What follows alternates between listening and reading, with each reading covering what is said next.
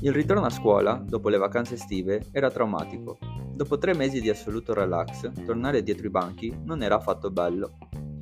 Era l'anno della maturità, perciò avevo l'ansia e questo mi provocava molto stress. Greg, il mio migliore amico, frequentava la mia stessa classe. Siamo sempre stati insieme, fin da quando ci siamo conosciuti all'età di 9 anni, entrambi appena arrivati dal Sud America. Anche se molto diversi tra di noi, ci fu subito sintonia. Non ci separammo mai.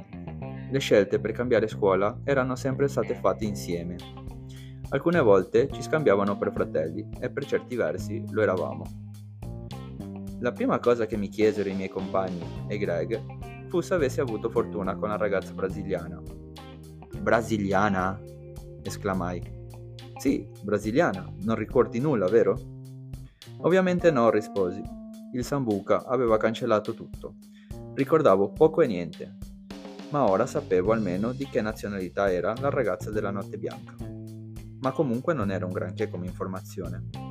Sapete qualcos'altro di lei? chiese Adeni.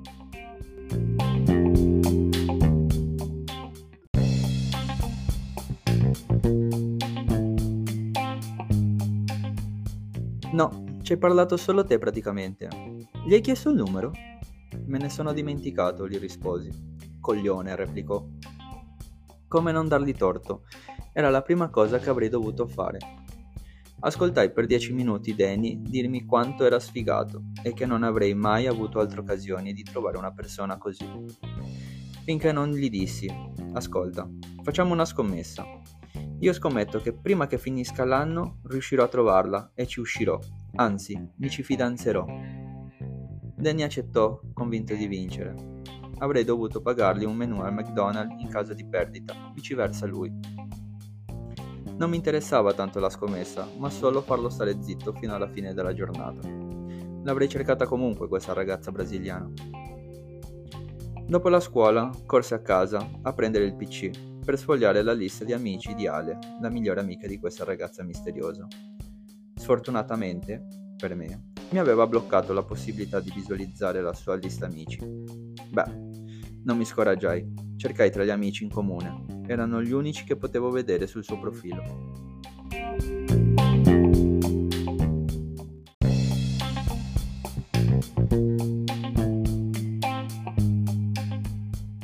Nessuno dei profili mi ricordava lei, non la trovai.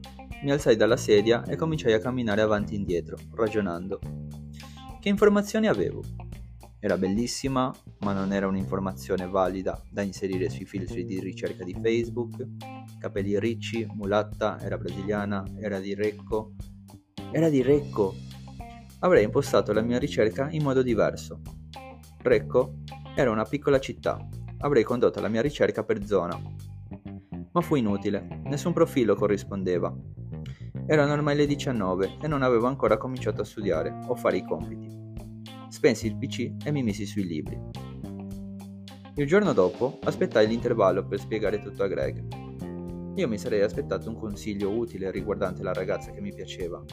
Invece se ne uscì con tutt'altro. Fra, lascia stare. Io e Danny abbiamo una ragazza per te. Ero sconcertato. Sapevano quanto mi piacesse la ragazza della notte bianca. Avrei potuto dirgli che ero addirittura innamorato, ma me ne sarei sicuramente pentito.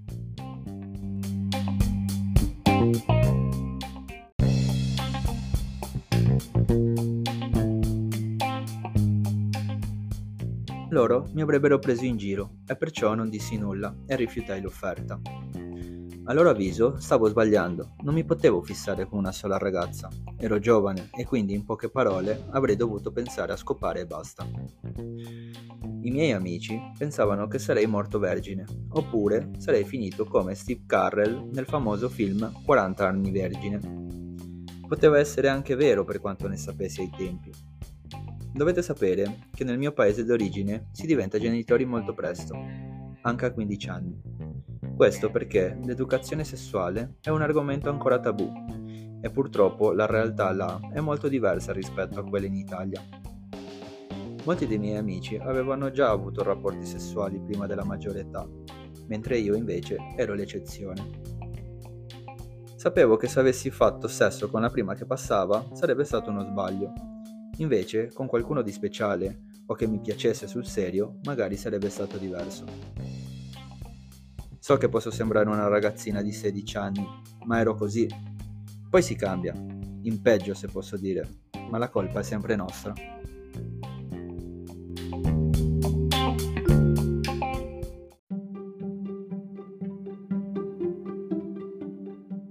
Spiegare questo concetto mi avrebbe portato a ricevere un sonoro sei un coglione. Ed infatti andò così. Era inutile cercare di spiegare, i miei amici non avrebbero capito.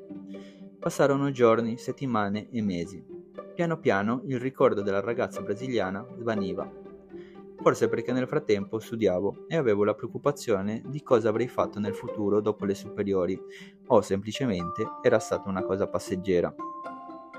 Nella mia testa si era formata l'idea remota di accettare il suggerimento di incontrare la ragazza proposta da Greg e Danny, anche se sapevo come sarebbe andata a finire.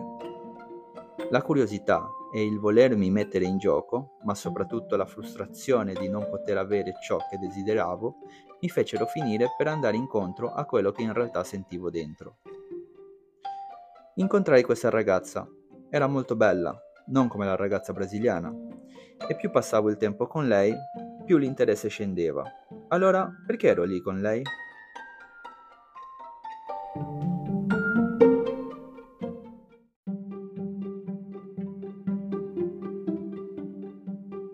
Di poter arrivare alla giusta conclusione, ossia che era meglio rimanere amico con questa ragazza, mi ritrovai lei fra le mie braccia e le sue labbra sulle mie.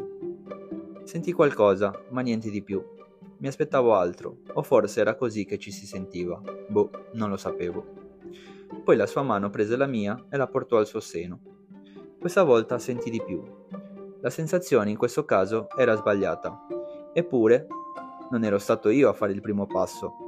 Perché mi sentivo come se l'avessi fatto senza il suo consenso? Oppure era per un altro motivo. Era forse perché sentivo qualcosa per quella ragazza conosciuta per sbaglio alla notte bianca? Mi staccai da lei e con molta vergogna gli dissi Scusa, ma non posso. Me ne andai, ma prima di poterlo fare mi disse Forse sono troppo donna per te.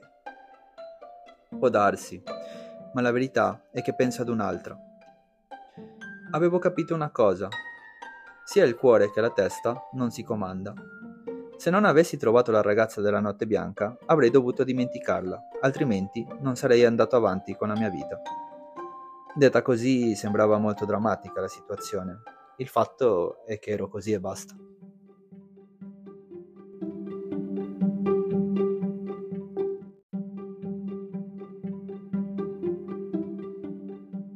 Intanto cominciavo a chiedermi se anche lei aveva queste difficoltà o se mi pensava, o se un minimo mi ricordava, e facendo questi pensieri se ne insinuò un altro. Se fossi da solo in questa storia? Era più probabile che lei non avesse manco preso in considerazione il fatto che tra di noi ci potesse essere una storia. Semplicemente mi stavo illudendo e basta. Tornato a casa, avevo bisogno di sfogarmi con qualcuno, ma non lo feci. Era molto più semplice tenere tutto dentro. Quanto mi sbagliavo e come si faceva a quei tempi, postavi qualcosa sulla tua bacheca di Facebook, rigorosamente con abbreviazioni grammaticalmente sbagliate. Anche se a nessuno importava ciò che scrivevo, postai lo stesso, come sfogo. Chissà se ti rivedrò.